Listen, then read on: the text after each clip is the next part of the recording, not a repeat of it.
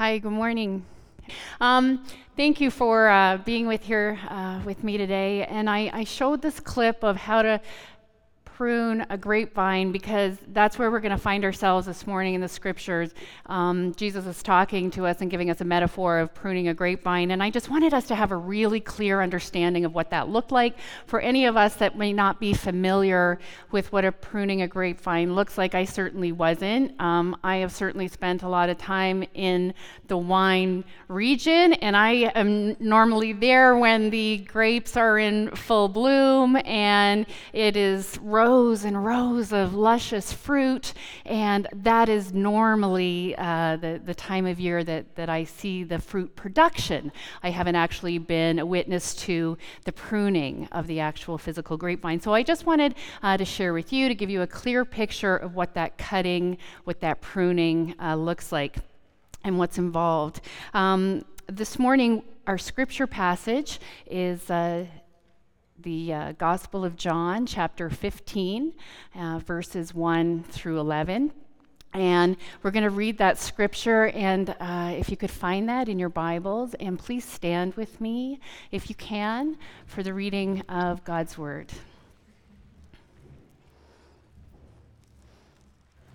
Thank you. This is the Word of God. I am the true vine, and my Father is the vine dresser. Every branch in me that does not bear fruit, he takes away. And every branch that does bear fruit, he prunes, that it may bear more fruit. Already you are clean because of the word that I have spoken to you. Abide in me, and I in you. As the branch cannot bear fruit by itself unless it abides in the vine, neither can you unless you abide in me. I am the vine, you are the branches. Whoever abides in me and I in him, he it is that bears much fruit, for apart from me you can do nothing. If anyone does not abide in me, he is thrown away like a branch and withers, and the branches are gathered, thrown into the fire, and burned. If you abide in me and my words abide in you, ask whatever you wish, and it will be done for you. By this my Father is glorified, that you bear much fruit and so prove to be my disciples. As the Father has loved me, so have I loved you. Abide in my love. If you keep my commandments, you will abide in my love, just as I have kept my Father's commandments and abide in his love. These things I have spoken to you, that my joy may be in you and that your joy may be full. Let's pray. Heavenly Father, I thank you for the great privilege to study your word. I thank you for the great privilege uh, to be here this morning. I thank you that I am a child of God. I thank you for my sisters in Christ, and I thank you for everyone here. And I pray that our time together would be edifying to the women here. I pray that you would speak through me so that I would teach your scripture truthfully, with clarity, with transparency. Lord, I pray for the women who do not know you. I pray that they would. And I pray for the women who know you, that they would come to know and love you deeper than they already do. Lord, I, I, I pray that you would bless our time. And I pray that my words and my teaching would be glorifying to you above all. In Jesus' name I pray. Amen. Thank you. Please be seated. Okay, so we started, our passage this morning is the 11 verses, 1 through 11. And if I had to summarize, sum up in a few words or one sentence, as my pastor asked me to do, I would come up with this. These 11 verses are about glorifying God by bearing fruit in connection with, in relationship with Jesus Christ. That is the 11 verses summed up. That is a big picture of the 11. Now, in those 11 verses, it says a lot more than that, and we could spend hours and weeks breaking down the 11, but we're not going to do that this morning. We are going to break down two verses. We're going to focus in on verses 1 and 2, and I'm going to read those verses for you now. I am the true vine, and my Father is the vine dresser. Every branch in me that does not bear fruit, he takes away. And every branch that does bear fruit, he prunes that it may bear more fruit. And there's a big idea here in these two verses, and the big idea is this pain. Either the pain of being cut off entirely, or the pain of being cut back so that we would bear more spiritual fruit. But before I go down this road of pain, and before we look at these two verses, I want to give us the context of the passage of this whole John 15. I want us to be very clear about what was happening at the time that Jesus spoke these words. These are Jesus' words, and these are spoken to his disciples, the 12. This was the night before the crucifixion of Jesus. It was after the Last Supper, but it was before he was betrayed and sent to the cross. Jesus is speaking to his disciples in this sermon. This is quite often known as the farewell discourse or the last discourse. And I think when I when I studied this passage, I I was so uh, I was just marinating in the gravity of that. That these were words that Jesus was speaking, knowing what was going to happen to him in a very short period of time. And because of that, he knew that he was going to leave them physically. Jesus knew he was going to leave them physically and he was concerned for them, right? I get that. These men had been following him for three years, and there was struggle in that time, right? So now he's actually he's not he's not going to be shepherding them in the flesh anymore. He's going to leave them physically, and so it's with great urgency that he needs to tell them everything he can about how they're to live after his death. He understands he has only a short time left to share everything about how necessary it will be that they should live by faith, adhere to him, and abide in him. Jesus knew once he left them physically, they would be tempted to leave him and to return to Moses, their Jewish roots, and the law. He knew they would be tempted to depart from one another so he exhorted them to abide in his love and to love one another.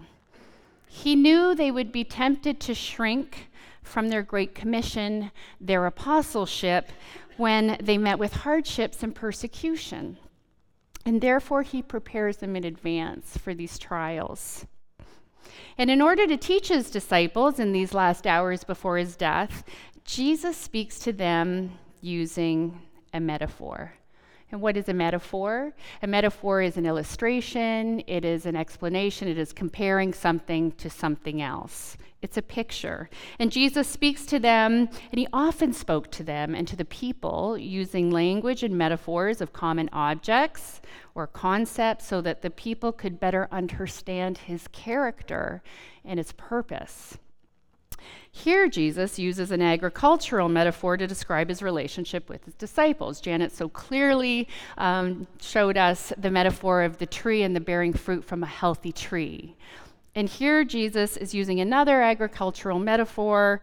He's using the grapevine to describe his relationship with his disciples.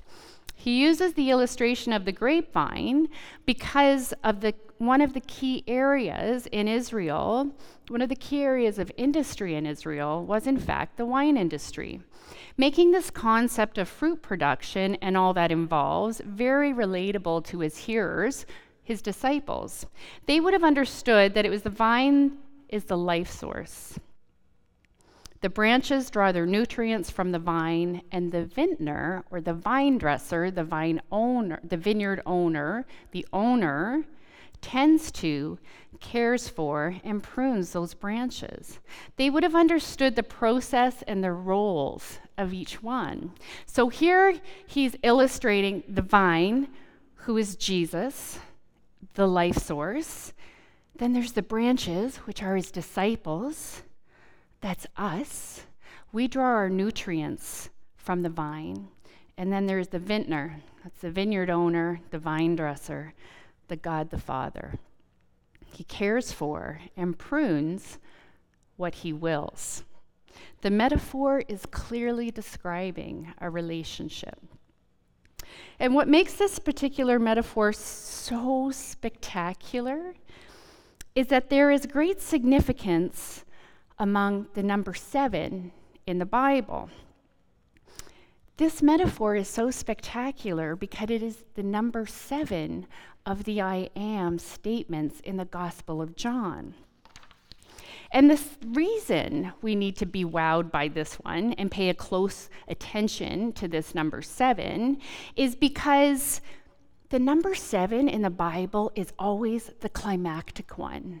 It's the climactic event, it's the climactic miracle. It is the big to do, it is the big wowzers. And that is always the case. And I encourage you, if you want to do that as an aside study and just look at the number sevens and how that number seven is the climax of all of those seven. It is fascinating study. It's just an incredibly uh, good way to spend your time looking at His Word. And so I want to just take us briefly through the seven I am statements, and I'm just going to read them quickly. And if you know them, and I bet many of you do, just read through them with me quickly now.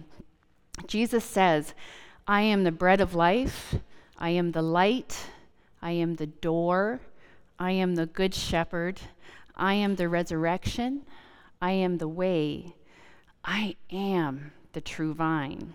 So, this number seven of the I am statements is the absolute climax of all the others. And I'm going to tell you why.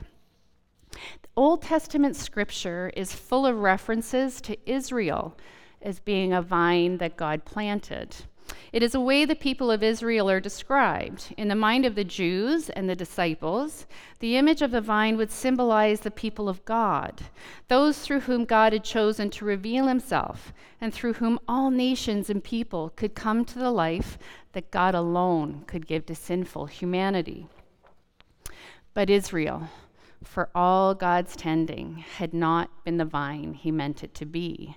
Therefore, Jesus' declaration when he reveals when he refers to himself as the true vine is declaring himself to be the fulfillment of all that Israel should have been but was not, namely the place of life for all humanity. Christ is now the Father's vine.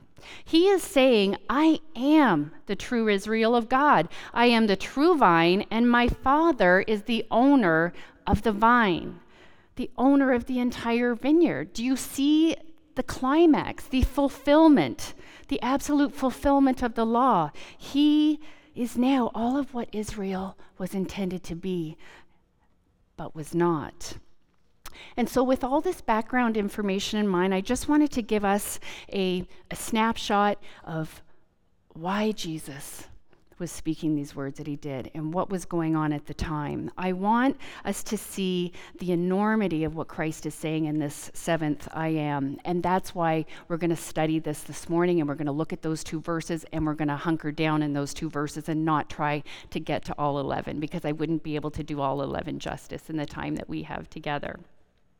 So I don't want to forget uh, what I said about the 11. Let's keep in mind that big picture that this is a relationship. It's about glorifying God through the bearing of fruit. But we're going to hunker down in the pruning, in the pruning of the vine. And I'm going to just read for us quickly again verses 1 and 2. I am the true vine, and my Father is the vine dresser. Sorry, excuse me. I'm just going to read through half of those statements. I am the true vine, and my Father is the vine dresser. That's verse one. So here Jesus is setting up the relationship, right? Vine is Jesus, branches are the disciples or us, and the vine dresser is God the Father. So that's what this that's what this verse is doing. It's setting us up. We can understand this. In order for there to be production of fruit, there must be a vine. And for the vine to survive and the branch to bear the fruit, there must be a vine dresser, someone to care for and cultivate the fruit of the vine. Remembering the vintner only wants what's best for his vineyard. Verse 2 And every branch in me that does not bear fruit, he takes away And every branch that does bear fruit, he prunes that it may bear more fruit. I'm going to divide this verse further down into two parts. I'm going to divide it because there's a warning. And the warning is every branch in me that does not bear fruit, he takes away. It's actually a warning and an encouragement. And the warning is this every branch in me implies there is a kind of attachment to Jesus, a kind of believing that is not saving. This is a warning to false believers. Quite simply, what this verse means is that there are those who could make claims to the vine, say or think they are in the vine, but are truly not. Not every self professed Christian is saved. Again, Janet this morning so clearly showed for us that there are false believers, there are hypocrites, there are those who could say they are in the vine and they could make claims to that. But the fruit of their life doesn't prove it. It does not prove them to be a follower. Now, the encouragement in that warning, the encouragement is for the true disciple, it is for the true follower of Christ.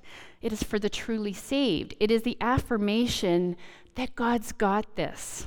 The disciples would soon learn that one of them was not truly in Jesus. Judas was thought to be a true disciple, but turns out he wasn't. Here we have God saying, But don't worry about him. I see him. I will judge him, and he will be cut down and thrown into the fire, as he tells us later in verse 6.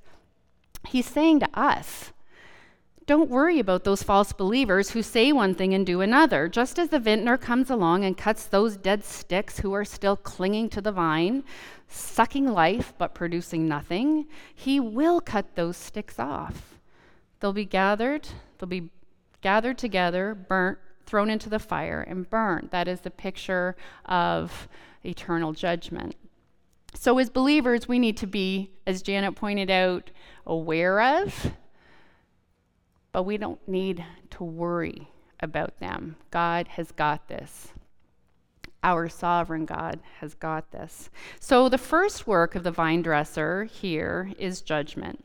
He will discard the lifeless. And this is a serious warning to any of us professing to be a Christian as a Christian, I do look at myself sometimes and think, Am I? Am I really saved? Do I really believe? Do I not just believe, but do I follow? Am I a believer or am I a follower of Christ? And I think that's a really good question to ask ourselves. I would rather be cultivated than discarded. The encouragement here comes for the true believer, the true follower. And the encouragement is this every branch in me that does bear fruit, he prunes, that it may bear more fruit. So, what distinguishes a true believer from a false disciple? And Jesus tells us in the second half of the verse truth disciples disciples are fruit bearers. So the second work of the vine dresser is cultivation. He will multiply the fruitfulness of the true believer. And again, what would you rather? Would you rather be discarded or cultivated? Now, here comes the part. Um, the pruning, if we understand what pruning means, is painful, right? Pruning is cutting. It's cutting back that would with purpose. It's pruning with purpose. But that cutting, quite often, is painful. So I ask myself, we might ask ourselves, why, why is he pruning us? Why is it painful? And he's, he's just, we need to understand what he's cutting is anything that is going to inhibit our spiritual growth. Anything that he sees that we don't need anymore. He wants to lop off, cut away, so that we may flourish.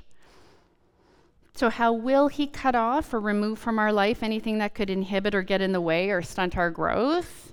I'm going to highlight two things. And the obvious one is sin. He prunes us by removing sin from our life.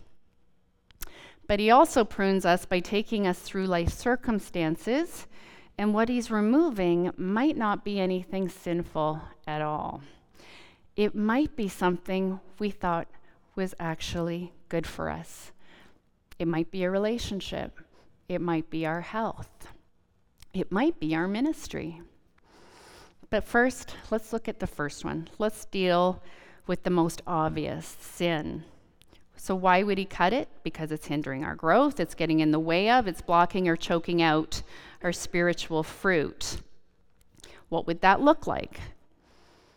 Maybe our pride, our jealousy, our anger, our selfishness. God wants to cut these things out of our life, but guess what? He doesn't just want to cut them for cutting's sake. He wants to replace it.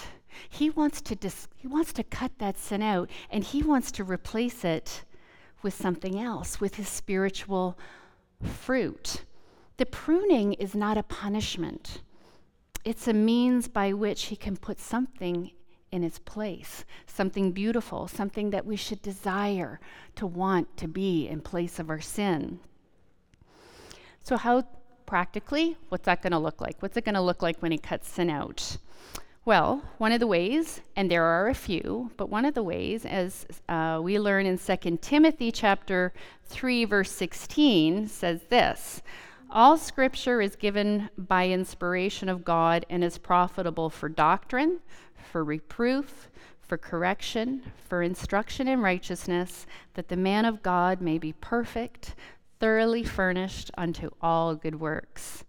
Notice it says scripture is profitable for reproof.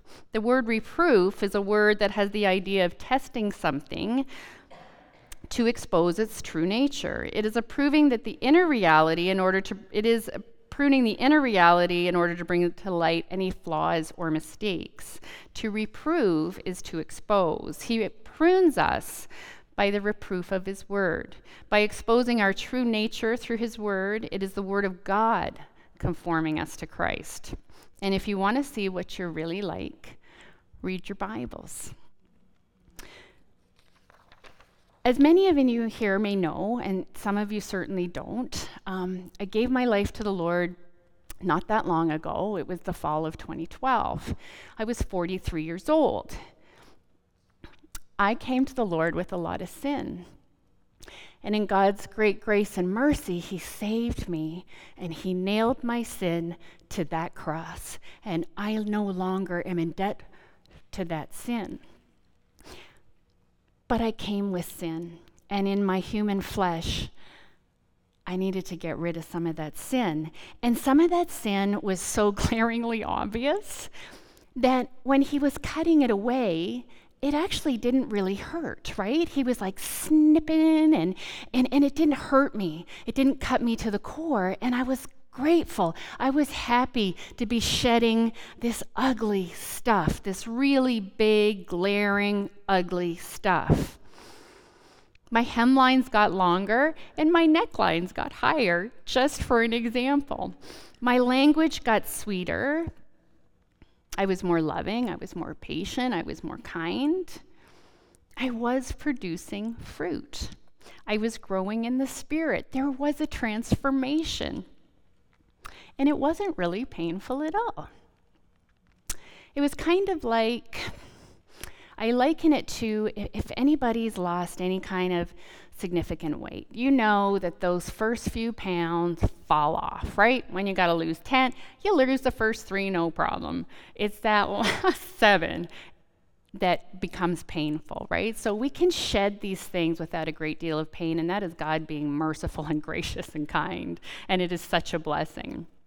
But there's some sin that is so deep and when he starts getting close to that, and when he's cutting closer to the core, as that video showed, when like they were just seemed to be snipping off all that stuff over here, but when it got closer to the vine, those stems were thick. And you could see, and if you've done it yourself, you know that sometimes it's a two hander to snip that off. And that is the pain that is the pain of the pruning, when he gets really close to our cores. And maybe he's asking for us to submit, he's asking us to give up something that is either precious to us, that is shaming to us. Have you ever have you ever had a secret sin that you've never confessed out loud to another person? Something that you absolutely confessed to God alone about, something that you repented of, something that you turned away from, something that you are absolutely certain was nailed to the cross. Have you ever had that secret sin that you really thought was between you and the Lord alone? And then, have you ever been convicted by the Holy Spirit to confess that sin aloud to another? What is your natural instinct when God, when the Holy Spirit convicts us to admit that to another? My natural reaction is no. It's, it's no. Please not, Lord. Do you ever bargain? Do you ever beg? Anything but this? The Holy Spirit was convicting me to admit a sin where I thought I could lose everything. And this is where the rubber really hit the road in my Christian walk early on. Here I'm just thinking I'm getting rid of sin and this is great and I'm transformed and I'm regenerated. And now the Lord has asked me to do something that I don't think I can do. And I couldn't do it on my own.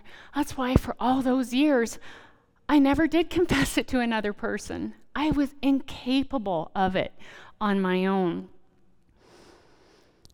But was I willing to trust in Him? Was I willing to trust in the promises of God despite, in the midst of the horrible circumstances? Did I trust in my sovereign Lord that He had this? Not that He would deliver me from it, but that He would carry me through it. And no matter what the outcome, no matter what the circumstance, that I would be held by Him. So when I felt that I was jumping off a cliff, I wasn't jumping off on my own, right? I was completely connected and tethered to that vine. So I did jump. I did submit. And I did walk in obedience. And I did confess the sin aloud to the person I needed to confess the sin to. And God blessed my obedience. He delivered me from my worst nightmare. He kept my family together. He kept my little party of five together. But you know, He didn't remove the consequence from my sin. He is still sanctifying me through the consequence of that sin. And that is how good and gracious and loving our God is, is that He will even sanctify us through the consequences of our sin in this fallen world. That He is transforming us through that sin, that He is bringing us through the hard so that we would bear more spiritual fruit. I cannot tell you of the blessings and the fruit that has been born of that confessing that sin, but I had to show up. I had to submit. You know, becoming a Christian doesn't remove the consequences. But being a Christian and being in Christ certainly gets us through the consequences and gets us through those life circumstances. And I think, what if I had not answered that call? What if I had not submitted? What would that have looked like? I would have kept on sinning. I would have been living in that sin, and that's not who I am. I am a new creation. Do I believe that? Do I put my identity in Christ, or do I put it in all these worldly things that I'm so afraid of losing? My point here is don't miss out on what God has for you. Don't miss out on his pruning or what the pruning intends. God didn't punish me in that moment. He wasn't looking to make me suffer in that moment. He was trying to take me through something to produce something at the end so that I would be more useful at the end than I was at the beginning. So do not ignore the Lord's reproof. Do not ignore what he says to us in his word. And and do not ignore the prompting of the Holy Spirit. And if we're not reading His Word, we're not going to know what He's saying to us. And if we're not knowing what He's saying to us, we, we don't even know what we're listening to. How can we be in tune with the Holy Spirit if we're not in His Word? If we're not praying to be Holy Spirit led. And I was praying to be Holy Spirit led, so boy, was I ever surprised when the Holy Spirit talked to me in that way. It was the last thing I thought He was going to ask me to do but it has blessed my obedience and my submission to it.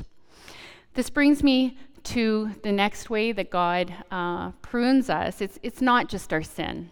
And maybe you've never experienced a situation like I'd experienced, and praise the Lord if you haven't. You know, I just I just love that not everybody is always deep end living. You know, I love that the Lord prunes our sin, whatever they may be. It doesn't have it's not he's not just going after the big and the ugly, right? There is there is constant regeneration and transformation that is going on in all of us at all times. So God will shape us, He will prune us through life's experiences, the, experience, the circumstances that befall us through no fault of our own, the removal of something we actually thought was good for us.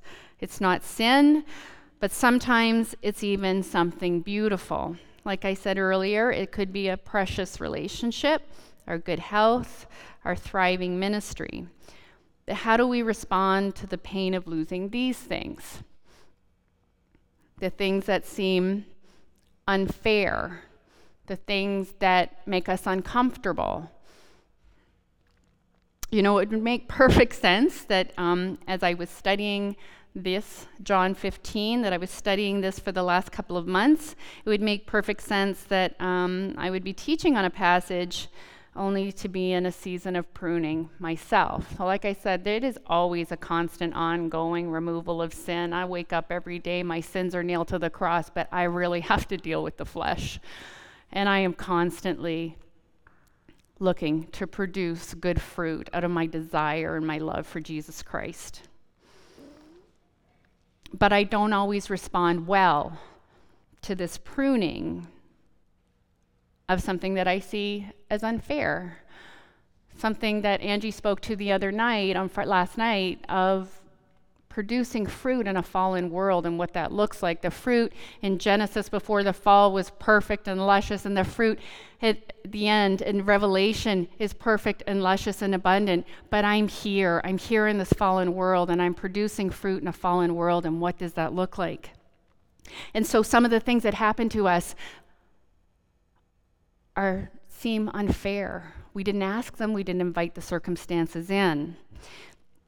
The pruning that I'm going through right now, just quickly, is my dad was recently diagnosed with dementia.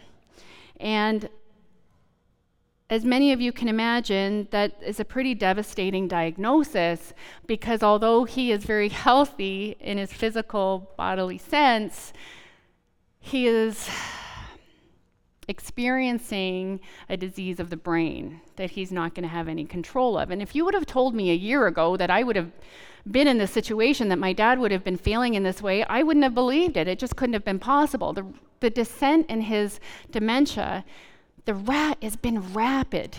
It's been rapid. I can barely keep up with uh, the new daily developments of what that looks like for him. So, not only is my heart breaking for him, uh, when he is in the moments of clarity and he understands that he's losing his mind, he has those moments of understanding that. And it's killing him. You know, he feels like the walls are closing in, and he's right because the walls are closing in. And one day, and it's probably not going to be too long from now, that there will be physical walls around him. He will be institutionalized, he will be in a home.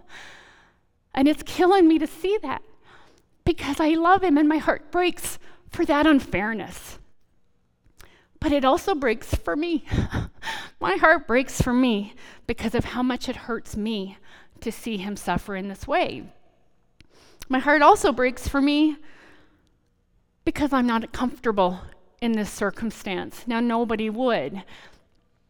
I get that. But I've also, in this watching him suffer, I've also been given a new role in a in, in addition to being his daughter, I am now his health advocate. I'm his only living blood relative in Canada, and I am his health advocate. He has been married to a beautiful, wonderful, lovely woman for 43 years, and she is no longer physically able to care for him.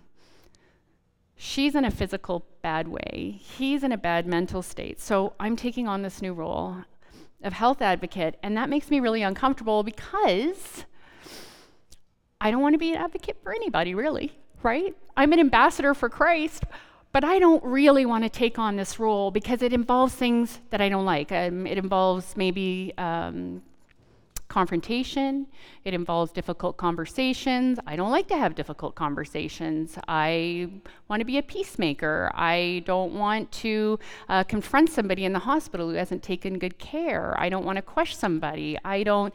I go to a restaurant and I don't send anything back right? I might not like the meal, but I smile and I, I, thank them for their service, and I would never send anything back. So, you know, it is a real stretch for me to make these phone calls on his behalf. I don't like talking on the phone. I'm hard of hearing, and it's very difficult for me. And I, I don't like talking on the phone. And guess what I've been doing for the last two months? I am calling everybody. I am making decisions for a man who always made decisions for himself, and I am struggling in this role. And I'll tell you, I railed against it in the beginning. I railed against it. I didn't like it. I didn't want to be here, and it was unfair. And praise the Lord, I didn't last there very long. Praise the Lord that I could just humble myself for a minute, take my eyes off of me, and put my eyes on Him. What, Lord? What are you trying to teach me in this circumstance? I don't like it. But if I believe in your promises, you tell me that this is actually for my good. Do I believe that to be true? Do I believe that I can produce something beautiful out of the crummy circumstances in my life? And the answer is yes, it absolutely is. But again, I have to show up. I have to show up and I have to submit to that. I have to I have to stop relying on my own self in these challenges to get me through it. You know, the thing is, I'm not going to invite these challenges into my life. Who would? And I'm not going to invite the fear in, and I'm not going to move through the fear without the Heavenly Father guiding me through it. I'm weak. And who knows that more than me? God knows it. God is not going to leave his branch unpruned. He's going to take away exactly what needs to be taken away in order that we would grow more like his son. And more often than that, growing more like his son comes through the pain of these trials that we're experiencing now. So I have to let him. I have to let him train me in these experiences if I will submit and obey. Last night, somebody asked me, thank you for the question, how did you learn to submit? And it's a great question. Have you asked yourself that? Would you consider yourself submissive to the Lord? And if so, how did you get there? Because I don't think it's our natural response.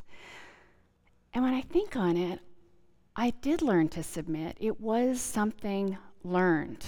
It wasn't my natural bend. When I came to Christ, I didn't all of a sudden become just the most submissive little thing you ever did see. I didn't. I was quite insubordinate, actually.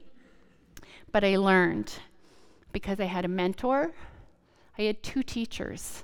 I had a mentor in the flesh, and I had my Heavenly Father teaching me. And my mentor in the flesh I'm going to give you a shout out, Janet. I cannot help it, was Janet Surrett. She intentionally discipled me with intentionality. Last night, Angie told us that we are, um, one of the fruits is multiplying and making disciples. So it's not just within our own family that we are called to make disciples, we are called to make disciples throughout the world. And she did that. She trained me. She read God's word with me. She taught me how to read God's word, and she taught me how to find out for myself who God is. And she modeled it for me. She trained me. She gave me hours and hours of her time, but she also modeled it for me. And I looked to her. I watched her submit and obey. I watched her produce the fruit of the Spirit in her marriage and in her family and in her community. And that is what I look to for modeling and for teaching. I look to the wise women of Christ in my circle. I look to them to teach me about this fruit. I learn I look to them to teach me about how to submit and obey because I don't think we're going to have much fruit production without it. And Janet never pointed to herself. She always pointed to our heavenly Father. She pointed to the perfect teacher. He perfectly submitted. He perfectly obeyed the Father. He prayed, Lord, not my will, but yours be done. So he is our ultimate teacher. This is where we should go, the Word of God, to learn how to submit and obey. And I, I do want to make it really clear that submitting in our suffering and accepting our trials, moving forward, and trusting in our sovereign God does not mean it is necessary to suppress or ignore our sor- sorrow or grief. Being Christian doesn't mean we don't bleed when we're cut. It doesn't mean we have to buck up and pull up our bootstraps and be superhuman. We have a Savior who experienced sorrow, who was cut and cried out in pain. Our Savior offers us the freedom to cry out to Him. And Paul, the beloved apostle of Jesus, often expressed his sorrow the sorrow of missing loved ones, losing friends, losing his own freedoms. However, he called this being full of sorrow and yet rejoicing. As he expressed his grief, he chose to stay close to Jesus and trust in him so that his loss would not be his final word. Express your sorrow but trust in Him. Stay connected to, abide in, be in relationship with Him, and you will experience this joy. This joy cannot be produced without Christ. Without being in relationship with and connected with. And I think sometimes joy is a tricky one. Our circumstances aren't producing the joy, but our response to them is prayer closeness, connection with Jesus Christ is the joy. That's what he talks about. In the final verse, these things I've spoken to you, that my joy may be in you and that your joy may be full. That's his desire for us. I also want to be sensitive to the degrees with which we suffer. I said earlier, all of our suffering is not deep end living. It is not the big, painful, horrible circumstances of life that we're experiencing. Thank the good Lord we are given seasons of reprieve, that life may not always be this for all of us. But God is working always working, pruning all of his fruit bearing branches. So even if you're not in a season of deep end living, don't think he's not pruning you. And he's pruning you in exactly the perfect way in which you need to be pruned, regardless of how big or small the cut is. He is at work so that we would flourish in our Christian walk. And this is not a competition. We do not need to feel guilty because our suffering is perhaps minor compared to someone else's.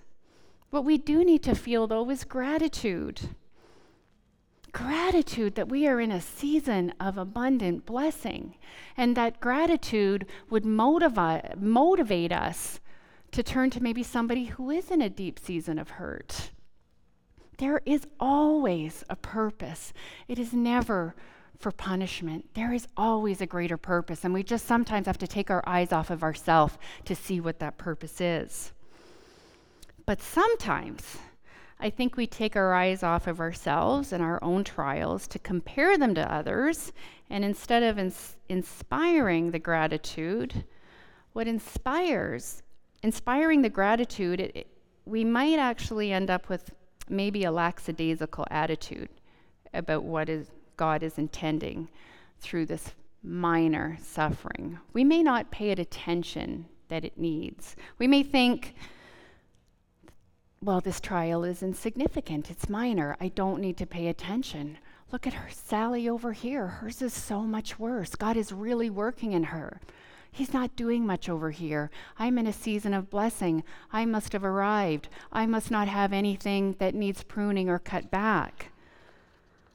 Don't fool yourself. Sin is sin, great or small. And the suffering, regardless of how small, requires attention.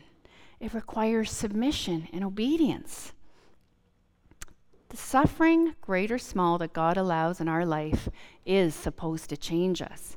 It is supposed to make us more useful at the end than we were at the beginning. It doesn't matter how small the cut. Don't ignore it. Don't view the challenging circumstance as only an irritant or an inconvenience or something that's to be ignored. Trust the vintner has a purpose. Trust his pruning. God wants us to be more fruitful in the next season than we were in the last. He wants us, He wants to change us so that we would be more useful in the end that we were at the beginning. He wants to change us that we would be more useful for His kingdom. And is this you? Is this me? Is this us? Are we? Are we submitting to the pruning, great or the small? Do we see God's intention in it? And how has it affected your life? What does that look like practically? Are you bearing more fruit? Are you growing in Christ likeness? You know, I said at the beginning of this message that the entire 11 verses could be summed up as a relationship about glorifying God by bearing fruit in connection with Christ. How is your relationship with Christ? Jesus is the vine and we are the branches. Stay connected to Him so that you will grow in your Christian walk. Do not miss out on the relationship. Don't separate from the vine and try and do it on your own. He is our life source. It is from Him that we draw the nutrients for this life in this fallen world. Understand the pruning for what it truly is. It is the fruit of a changed life. It is the production of Christ like character made entirely possible by our Heavenly Father. And without Him, we can do nothing. Let's pray. Heavenly Father, I'm so thankful for your word and I'm so thankful for my salvation. I'm so thankful for who you are. Lord, I pray that you would minister to every single one of us here. Open our hearts to what you have. Open our hearts to the understanding of, under, help us to understand what it is you are working at in our life, what you are cutting away, whether good or bad, big or small. Help us to understand it and respond to it. Help us to respond in submission and obedience. And if some of us don't know what those words mean or how it looks, I pray that our Christian sisters would call out to somebody who does, that they would take the training that you offer through other believers, Lord. I pray that they would take the training and the reproof that you offer in your word. I thank you for this morning. I pray that we would um, use this time away from our families and friends and other commitments, that this training, this teaching would be edifying to us, that we would think on these things, that we we would think more on who you are, Lord, and that we would love you more and glorify you more. In Jesus' name I pray. Amen.